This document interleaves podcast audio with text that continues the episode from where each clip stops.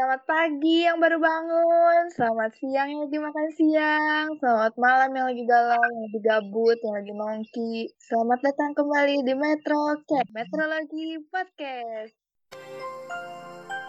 Bincang-bincang santai, tetapi penuh arti. Mengajak kamu mengenal dunia lebih luas lagi. Metrocast, memberi informasi bukan janji.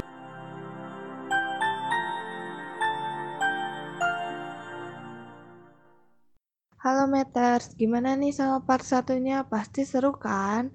Nah, kali ini pembahasannya lebih menarik dari sebelumnya. Untuk yang belum dengerin part satunya, bisa dengerin part satu dulu terus balik lagi ke sini, oke? Yuk lanjut part 2-nya. Apa saja yang perlu dan penting bagi Kahim dalam menyelesaikan tugasnya dan menyerahkan ke generasi selanjutnya? Kang Ibam dulu deh. Oke, kalau dari aku sendiri itu lumayan hal yang sulit karena corona yang seharusnya kita lumayan banyak proker yang di luar malah karena corona kita nggak nyelesain proker. Tapi uh, jawabannya adalah tujuan dari proker itu apa? Tujuan dari proker itu apa? Kita ambil tujuannya terus kita laksanain secara online. Nah itu. Nah permasalahannya gimana cara proker itu? Aku maunya tetap jalan. Nah kita serahin balik ke angkatan eh ke angkatan selanjutnya maksudnya. Nih kita ada proker yang belum ke jalan kalau kalian mau jalanin silahkan kayak gitu loh. Jadi kalian nggak usah buat proker baru atau gimana gimana dan terus juga supaya lebih enak untuk ke tahun depannya aku usahakan uang yang di tahun kemarin misalnya ada sisa senilai X aku kalau bisa aku balikin minimal se X juga. Jadi nggak bakalan pakai uang yang tahun kemarin. Mudah-mudahan nggak kepake untuk tahun depannya supaya lebih enak. Dan juga sebagai tantangan tahun depannya juga supaya nggak ngabis-ngabis uang tuh nggak ngabis-ngabisin uang. Karena yang tahun kita juga udah kita tahan-tahan supaya kalian enak juga. Dan terus uh, lebih pentingnya adalah administrasinya. Kayak contoh beberapa BRT kan kececeran tuh barang-barangnya. Dan kita nggak tahu yang mana. Di tahun ini kita udah susun kita udah buat stiker-stikernya yang mana barang BRT mana enggak jadi lumayan enak pembukuannya juga. Warta keuangan setiap bulannya udah jelas walaupun ada beberapa yang salah dan udah diklarifikasi langsung di wartanya. Bisa lihat. Nah jadi mungkin dua itu sih untuk proker apabila belum. Kalian bisa laksanain bisa enggak dan kedua administrasinya itu udah benar atau belum. Aku usahain untuk di tahun aku udah benar. Dan kendalanya yang terakhir yaitu paling ada RT. Tahun kita karena agak susah untuk pertemuannya, mungkin di tahun kalian bisa ngajutin untuk pembenaran ADRT dan lain-lainnya. Itu aja sih.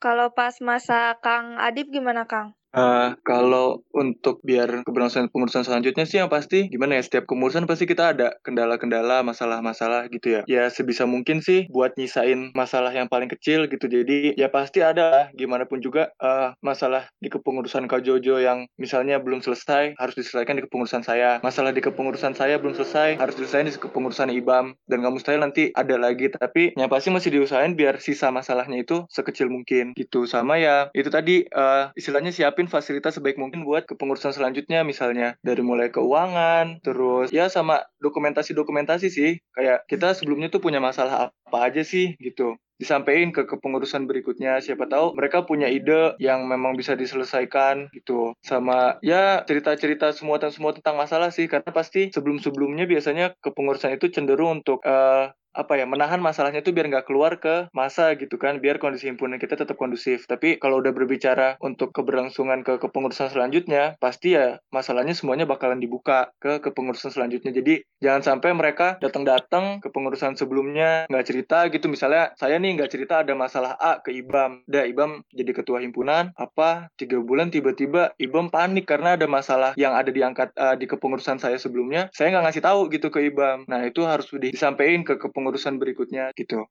Sekarang lanjut ke Kang Jo. Waktu pas zaman Kang Jo gimana Kang? Oke, uh, tugasnya Kahim supaya Kahim selanjutnya nggak kerepotan sih.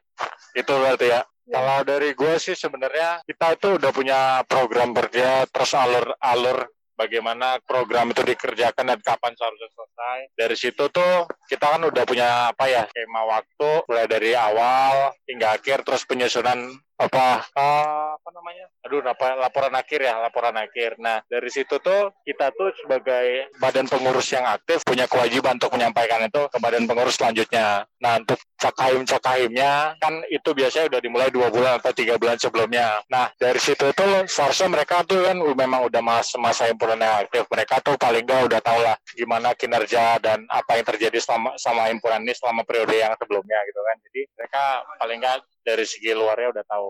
Nah, kalau dari dari dari ketua himpunannya sendiri, tugas dia untuk next kahibnya adalah ngasih tahu apa sih masalahnya, apa core problemnya, dan bagaimana seharusnya ini bisa diselesaikan dari sudut pandang dia. Soalnya jangan sampai kayak yang dibilang teman-teman tadi, ada masalah yang memang uh, ditinggalkan gitu aja, tapi tiba-tiba ketua himpunan baru yang terpilih ini nggak tahu kalau masalah itu sebetulnya ada. Itu memang probabilitasnya kecil kali kalau mau terjadi. Soalnya pasti dia kalau mau jadi KM udah yakin lah pasti dia masih himpunan aktif kan. Jadi pasti pasti dia paling nggak tahu bahwa ke, bahwa kejadian itu ada gitu di himpunan. Yang paling utamanya sih ketua himpunan tuh tugasnya adalah bikin laporan yang selengkap mungkin supaya penerusnya tuh tahu gitu apa sih kekurangan-kekurangan dan udah udah sampai mana program-program yang udah dilakukan tuh uh, terselesaikan. Jadi sebagai bahan evaluasi dari uh, pengurusan sebelumnya itu aja alur komunikasinya gitu. Jadi alur komunikasi antara pengurus yang sebelumnya dengan pengurus selanjutnya itu aja. Kalau dari Kang Kevin gimana Kang Kevin? Kalau dari aku dulu bentuk LPJ-nya soalnya agak beda sih. Kalau dulu aku LPJ-nya per kegiatan, tapi mulai dari Jojo aku juga udah nyaranin untuk ya harus ada LPJ summary gitulah untuk LPJ akhir gitu. Tapi kalau menurut aku ya, uh, ya itu benar LPJ akhir itu harus dibuat seaktual mungkin dan se-real mungkin gitu. Jadi nggak boleh ada yang oh biar kepengurusanku terlihat bagus, uh, harus ya dibagus-bagusin lah persentasenya nilai kuantitas dan kualitasnya gitu menurut aku ya harus harus aktual mungkin gitu biar apa biar ke depannya uh, semua perbaikan itu bisa dibenahi gitu kesalahan-kesalahan yang sebelumnya ada di periode itu. Jadi jangan jangan mikir oh biar periode gua bagus gua harus ngegedein deh persentase penilaian kuantitasnya gitu. Karena itu bakal berdampak buruk ke depannya. Kalau misalkan ternyata oh LPJ tahun lalu itu persentasenya segini loh kok tahun ini cuma segini sih malah menurun gitu. Kan itu bakal bakal berdampak oh organisasinya nggak berkembang nih malah malah menurun gitu. Nah jadi ya dibikin seril dan seaktual mungkin gitu dan untuk calon ketuanya sendiri pun menurut aku harusnya ya LPJ itu udah dimasukin ke alur berpikir dia gitu. Menjadi analisis aktual dia waktu nanti mau nyalon. Karena uh, ya kondisi aktual yang ter sedang terjadi di HMM itu ya sebenarnya udah dituangin di LPJ itu sendiri gitu. Jadi ya ya harus benar-benar selengkap mungkin dan yang menerima pun harus benar-benar siap dan se kritis mungkin gitu. Dan yang kedua sih menurut aku ya ketua itu masih harus ditanya lagi gitu. Karena kadang kan eh, kata-kata itu masih sulit dimengerti gitu. Lebih lebih enak lewat obrolan gitu. Nah itu harus harus siap dan calonnya pun harus berani harus mau untuk bertanya gitu. Jadi harus siap bertanya dan ditanya. Jangan ada gengsi di antara kita. Iya. Terakhir nih kang Menurut Akang, bagaimana pengaruh kepribadian seseorang dalam memimpin dan bagaimana strategi agar dapat menyesuaikan dirinya untuk memimpin dengan kepribadiannya itu? Oke, uh, kalau pengaruhnya, pengaruhnya besar sekali. Soalnya secara tidak langsung itu bakalan ngaruh ke decision making dia dalam himpunan. Tapi gimana pun caranya, uh, kita kan yang namanya organisasi, segala sesuatu harus musyawarah dan semuanya harus diomongin supaya apa yang kita putuskan adalah keinginan bersama. Masalah ngaruh atau enggaknya sih sebenarnya kalau di lingkungan himpunan kita memang udah habitnya segala keputusan itu bakalan di, dilakuin bersama-sama apa, apa dari broker, dari keputusan internal itu semuanya harus bersama. Jadi kalau dari yang gue lihat di MMA sih memang udah budayanya udah bagus. Nggak ada nggak ada lah decision making kalau tentang kita himpunan ini mau kayak gini nih itu di, dilakuin secara eksekutif oleh ketuanya atau dari dari kadip-kadipnya gitu. Itu nggak pernah. Kecuali emang itu soal tentang kayak mau ganti memang memang situasinya udah urgent. Misalnya ada satu kadip yang kosong terus itu diperlu diapain dan memang waktu yang nggak mungkin kan untuk untuk dilakukan musyawarah atau apa pun itu ya itu memang bisa. Tapi kalau budaya-budayanya HMMI sih memang udah bagus. Segala sesuatunya diomongin diomongin dulu gitu. Jadi apa pun mau dibilang ada bad habit dari si ketua himpunannya atau dari memang ya kalau gue boleh jujur gue emang orangnya salah satunya ansos. Gue emang nggak terlalu nggak terlalu bisa ngomong sama orang apalagi kalau orangnya sama-sama batu gitu. Gue gue nih batu orangnya. Ketemu sama orang yang batu akhirnya berantem gitu kan. Tapi akibat karena budaya himpunan ini udah bagus kan ya akhirnya jalannya jalannya mulus saja gitu. Memang udah himpunan ini budayanya memang musyawarahnya udah bagus. Itu aja. Kalau Kang Kevin sekarang. menurut aku cocok banget ini pertanyaan untuk aku. Soalnya untuk waktu periode aku ya. Sebenarnya ada sedikit konflik sih waktu aku ngejalanin posisi ini. Karena dulu kita masih sama-sama tingkat satu dari latar belakang yang berbeda-beda dari suku dan budaya yang beda-beda. Eh, dulu aku pernah salah ambil langkah gitu. Karena aku ngerasa oh iya anak kuliah harusnya udah lebih open minded siap terima kritik siap terima omongan keras om- omongan pedas gitu. Tapi ternyata itu salah gitu. Karena mau di tingkat apa pun itu manusia ya manusia gitu. Mereka punya batasannya masing-masing yang memang ya itu nggak mudah untuk melatih itu. Dulu waktu aku di periode pertama itu aku pernah eh, konflik am- sama hampir dari tiga perempat angkatan lah konflik dengan aku sendiri gitu. Karena memang sikapku yang terlalu keras gitu terlalu kayak misalkan ada masalah apa kamu gimana? Eh, tanpa ada bridging atau eh, preambul apa sih namanya eh, penjelasan di awal lah gitu. Jadi kayak terlalu nembak yang akhirnya ya bikin bikin mereka kurang siap bikin mereka kurang terima untuk diajak bincang seperti itu gitu. Nah setelah setelah justru aku belajar cara komunikasi itu setelah aku udah nggak menjabat sih kayak oh iya ternyata di lingkungan kita ini cara berkomunikasinya harus harus lewat pendekatan dulu ajak ngobrol santai yang akhirnya kita coba eh, sharing tentang oh gini nih gue punya ide seperti ini. Kalau punya lu gimana oh gini gini tapi kalau pakai ide gue dikombinasiin gini-gini kayaknya lebih bagus eh lebih bagus deh gitu. Nah seperti itu. Karena dulu gaya gaya aku karena memang mungkin latar belakang aku Sumatera gitu ya dan teman-teman aku kebanyakan dari Jawa gitu mereka nggak siap dengan eh, budaya aku yang seperti ini dan aku juga belum begitu mengenal budaya mereka yang ternyata memang harus dengan bahasa yang halus gitu. Ya jadi itu aku aku belajar tentang oh ternyata nggak semua orang itu nggak sama gitu. Kita harus belajar tentang itu. Dan kalau kamu mau jadi pemimpin eh, jangan eh, yang pertama kamu memang harus mempelajari diri kamu sendiri. Yang kedua kamu harus mempelajari apa yang akan kamu pimpin. Seperti apa dia harus harus di treat seperti apa dan harus dididik seperti apa. Jadi akhirnya aku dulu eh, ya mulai mencoba untuk ngurangin ego ngurangin nada ngurangin intonasi untuk komunikasi sama teman-teman. Terus kayak mulai oh yaudah kamu punya ide seperti apa gitu. Dan ya akhirnya itu sih dulu agak sedikit kerok juga waktu di periode aku. Kalau strategi ini sih dulu aku waktu masih kuliah di Polban aku dapat cerita ini dari wakil ketua himpunan waktu aku masih di kader di Polban. Dia cerita ketua angkatan dia itu dipilih jadi ketua angkatan yang secara kayak dia agak terpaksa lah. Tapi memang dilihat potensinya ada gitu. Dan akhirnya karena dia ada keberatan itu karena memang anak-anaknya agak keras. Tapi akhirnya dia nyoba dan dia punya trik sendiri di mana dia itu mulai mengair dengan mereka gitu. Jadi misalkan teman-temannya nih ang- anggota yang harus dia atur itu sukanya main Dota gitu. Ya udah dia mau nggak mau belajar Dota. Terus misalkan anggota yang lainnya suka nonton K-pop gitu. Ya udah mau nggak mau dia ikut nonton K-pop dulu gitu. Biar obrolan mereka itu dari hati hati ke hati itu bisa nyambung gitu. Oh iya ada obrolan yang nyambung dulu gitu di antara mereka. Nah baru di saat mereka udah ngerasa nyaman ngerasa nyambung baru di situ kita ajak gantian mereka yang harus ngikutin kita karena sebelumnya kita udah coba ngikutin mereka gitu. Itu tips dari eh, senior aku waktu aku masih di Polban sih. Berarti Kang Kevin menggunakan tips itu gak? eh awalnya enggak tapi setelah aku pikir-pikir oh iya aku dulu pernah pernah dapat insight itu loh dan aku coba mulai aku coba terapin sih dari setelah ya setelah nggak menjabat juga akhirnya Hmm. Kalau Kang Adip gimana Kang Adip?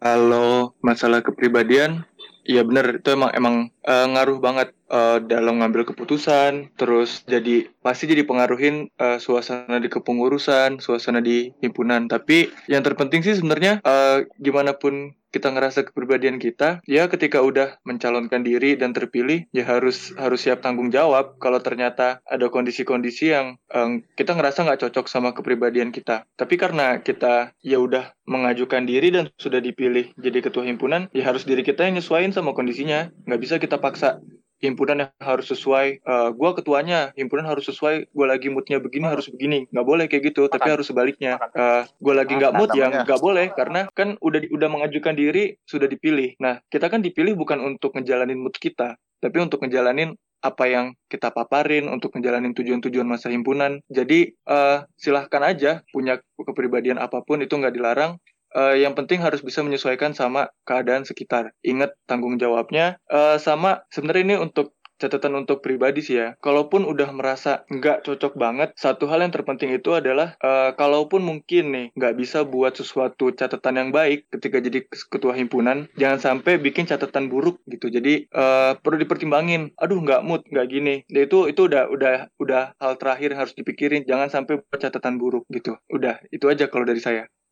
Kang Ibam gimana Kang Ibam? Oke, kalau dari aku sendiri, emang karena aku Kak Jojo sama Kak Kevin dari Sumatera, emang ngomong aja ngegas kata orang. Jadi untuk angkatan aku sendiri, udah udah kenal kalau aku emang ngomongnya ngegas, walaupun sebenarnya nggak marah, cuma tinggi aja nadanya. Tapi untuk angkatan 19 mungkin, wah eh, ini marah nih atau apa? Sebenarnya nggak. Gimana cara kita menyikapi? Ya kita bilang bahwa bahwa kita itu nggak cuma nadanya aja tinggi, tapi biasa aja. Dan yang kedua, hampir sama kayak Kak Adip ataupun Kak Kevin, Cuma tambahan dari aku adalah, aku kan orangnya batu. Dulu nggak bisa nerima saran, kritik apa pun dari orang. Orang mau ngomong, orang mau ngomong apa, misalnya aku mau A, ya harus A. Nggak bisa B, C atau A,5 nggak bisa. Jadi harusnya A. Nah, tapi dengan adanya kita jadi pemimpin, di sinilah saatnya kita mengubah sifat kita sendiri. Yang kita awalnya batu, gimana lama-lama batu itu pecah. Menurut aku sih gitu. Jadi, misalnya kalian membawa hal negatif dari diri kalian sendiri, semoga misalnya kalian udah pemimpin, kalian bisa mengubah negatif-negatif itu, ambil positif-positifnya, bisa. Makanya kalian harus berkembang dengan menjadi ketua himpunan. Buat keti buat ketua himpunan selanjutnya, misalnya dia egois atau apa pun, semoga dengan yang terpilih, dia harus menyesuaikan yang lain, terima saran, kritik, dan lain-lainnya. Dan itu bakal bermanfaat dan bisa aja jadi pemimpin negara ataupun daerahnya masing-masing. Itu aja sih kalau dari aku. Berarti yang dari tadi Ipir tangkep, eh, dari tadi kan ngomongnya eh, pada batu semua.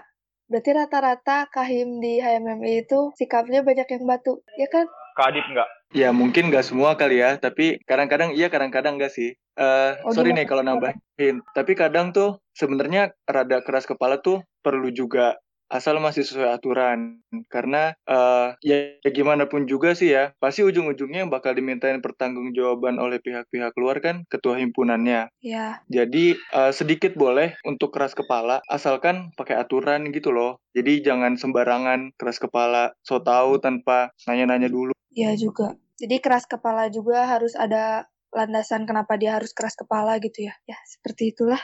Terakhir nih Kang, pesan-pesan singkat untuk eh, anggota himpunan yang sekarang gimana nih Kang? Ada yang mau disampaikan? Nah, pesan-pesan dan pesan-pesan untuk semua yang lagi mengurus di kepengurusan aku, semangat buat kalian menghadapi COVID. Aku tahu bakalan banyak terkuras kuota kalian untuk rapat dan bakalan bakalan banyak proker-proker. Nah, aku mau minta kalian semoga ide-ide kreatifnya dikeluarin lagi kayak podcast ini bisa lewat apa ataupun kita bisa live aja kalau sinyal-sinyalnya gimana. Sediain waktu-waktu kalian yang banyak-banyak di rumah itu mendingan dimanfaatin. Siapa tahu bisa bermanfaat juga untuk himpunan. Dan juga yang buat mau jadi kahim juga yang dengerin podcast ini dengerin ambil aspek-aspek baiknya dari semua. Menurut aku baik-baik semua. Diterima-terima aja. Dan semoga terpilih sih yang buat yang denger ini itu aja Amin. Dari Kang Adip dulu, pesan singkat untuk kepengurusan sekarang gimana Kang? Eh, kalau untuk kalibrasi selanjutnya sih, ya itu tadi coba dikembangin aja. Kita kan kayaknya belum bisa tatap muka langsung ya. Paling dikembangin materi-materinya uh, terus mungkin cari referensi-referensi lain dari udah uh, dari kampus-kampus lain mungkin kayak gimana terus ya terutama dari ITB sendiri kayak gimana kaderisasi ke depannya sama ya yang pasti konsultasi aja sama pihak Akmed sama Pak Vera terutama gitu uh, soalnya emang kondisinya baru pertama kali kan kemungkinan kita bakal ngadain kaderisasi online Ya, Kang. jadi jujur kalau saya ditanya gimana, saya juga belum ada ide sih efektifnya harus kayak gimana. Tapi ya hal paling awal yang mesti dilakuin ya tanya-tanya nyontek-nyontek ke organisasi-organisasi lain. Kalau untuk ininya, Kang, eh, pengurusnya, Kang, ada pesan nggak, Kang? Kalau untuk pengurus, eh ya tetap semangat lah. Saya yakin pasti banyak eh, jadwal-jadwal, banyak rencana-rencana yang kacau. Eh mungkin coba gimana ya, di, dicari alternatif lain. Misalnya kayak tadi eh, punya rencana buat jalan-jalan, ternyata nggak nggak memungkinkan kan? Ya mungkin kita buat apa webinar bareng atau gimana lah yang yang kira-kira bisa hampir punya arah yang sama gitu di keterbatasan yang ada. Paling gitu sih. Untuk Cakahim gimana? eh untuk Cakahim ya ya sama sih. Tadi yang saya bilang harus harus lihat-lihat ke organisasi lain gimana keadaan-keadaan di sana. Soalnya benar-benar kita belum punya pengalaman buat itu. Jadi benar-benar harus cari tahu ke tempat lain. Kalau untuk Kang Jo, ada pesan-pesan untuk pengurus atau buat kalibrasi, mungkin ada saran atau gimana sama buat Cakahimnya? Kang Jo? Atau enggak Kang Kevin duluan aja? Pesan-pesan Kang. untuk MMI ya. Kalau pesan-pesan untuk pengurus sih tetap semangat ya. Maksudnya apa pun yang terjadi ya, tiap kepengurusan itu punya eh, masalah dengan porsinya masing-masing. Mungkin ya memang eh, saat ini ya memang proses HMMI untuk berkembang ya lewat cara seperti ini nggak apa-apa. Kalian eh, akhirnya jadi inisiator juga untuk oh iya untuk kondisi kayak gini ini yang pernah ngejalanin pertama ya angkatan kalian gitu. Ya harus berbangga dan eh, untuk calon ya. Kalau Iya. untuk calon menurut aku eh, untuk calon harus selalu berpikiran kamu mampu dan mau untuk jadi ketua. Nah itu dulu yang pertama. Tapi kamu juga harus punya pemikiran bahwa eh, kamu belum cukup ilmunya. Jadi hasrat keinginan kamu itu selalu ada dan tapi kamu nggak merasa cukup gitu. Jadi kamu selalu akan berkembang karena di saat kamu ngerasa kamu mau tapi kamu ngerasa cukup. Akhirnya organisasi yang kamu bawa ya cuman akan di situ aja gitu. Level kamu juga nggak akan berkembang gitu. Tapi kalau misalkan kamu mau tapi kamu juga nggak mau, eh kamu kamu mau penasaran gitu, selalu merasa belum cukup, tapi kamu nggak mau. Nah itu juga kan akan sulit untuk dituangkan gitu. Maksudnya sayang banget gitu, kamu udah punya pemikiran sebagai orang yang mau berkembang, tapi kamu nggak mau bagi-bagi itu ke teman-teman yang lain gitu. Jadi menurut aku harus disiapin dua itu sih, rasa rasa keingintahuan yang tinggi dan rasa kepercayaan diri yang juga sama tingginya. Biar eh, stabil, nggak nggak nggak ada yang eh, kamu jadi nggak nggak jadi ketua yang sebelum sebelumnya lah yang tadi diceritain egois atau merasa nggak butuh masukan nah, yang gitu sih Yang terakhir, Kang Jo, pesannya buat kita-kita himpunan sama gimana? Oke, saya pesan-pesannya untuk anak himpunan yang sekarang sih eh, yang, yang periode sekarang udah mulai online ya berarti ya. Jadi untuk teman-teman yang lagi ngurus himpunan ya semangat lah supaya bisa beradaptasi karena gue tahu pasti kalian udah ngerangkai kegiatan program kerja tapi tengah-tengah jalan karena nggak terduga gini metode-metode yang udah seharusnya kalian udah, udah matang gitu sekarang harus dirubah dengan dengan situasi yang sekarang ya semangat terus gitu. Semoga dengan adanya corona ini kalian nggak nggak malas-malasan lah. Gue tau lah kalau anak-anak kuliah itu apalagi kalau kalian di Bandung pasti skip-skipan gitu ya. Janganlah skip-skipan soalnya eh, mungkin mungkin ya ini bisa dijadi salah satu step juga soalnya banyak mungkin himpunan lain yang mulai eh, supaya ekspansi kegiatan-kegiatan mereka ke seminar-seminar online atau apa pun. Nah di situ mungkin kita bisa belajar juga. Jadi ini salah satu kesempatan gitu. HMMI bisa start bareng sama himpunan-himpunan lainnya gitu. Jadi kita bisa mungkin itu bisa jadi jadi perbandingan lah gimana sih kita bisa nggak ikut kompetisi itu. Gitu sih kalau yang gue lihat yang dari sekarang. Supaya jangan apa ya jangan jangan lesu terus jangan ngikut ngikut alurnya corona yang bikin males-malesan. Gue aja di sini udah males-malesan. Jangan sampai teman-teman yang sana males-malesan gitu. Itu aja sih kalau gue karena gue pasti sadar lalu semua pasti adaptasi dari yang masih aktif tiba-tiba tengah jalan corona. Itu aja sih Ya. Doakan kami ya, Kang. tambahan dikit tambahan dikit Eh, untuk Menambahin. untuk anggota ya, eh, kalian harus mulai nanemin sih. Benar kata Jojo tadi, jangan males-malesan dan selalu selalu menganggap setiap kegiatan itu bermanfaat.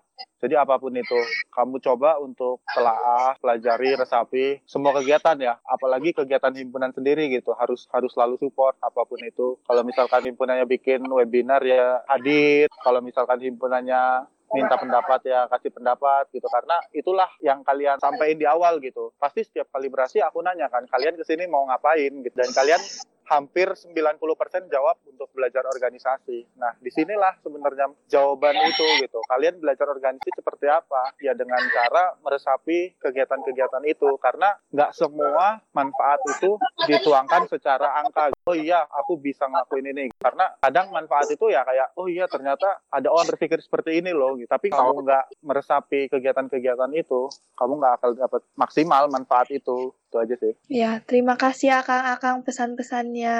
Semoga bisa bermanfaat untuk pendengar, untuk meter semua. Sama buat saya juga, sama buat akang-akang sehat selalu, sukses terus, jangan sampai uh, males-malesan, apalagi lagi corona kayak gini, stay at home. Terima kasih juga yang udah ngedengerin Metrologi Podcast ini. Sehat semua. Wassalamualaikum warahmatullahi wabarakatuh.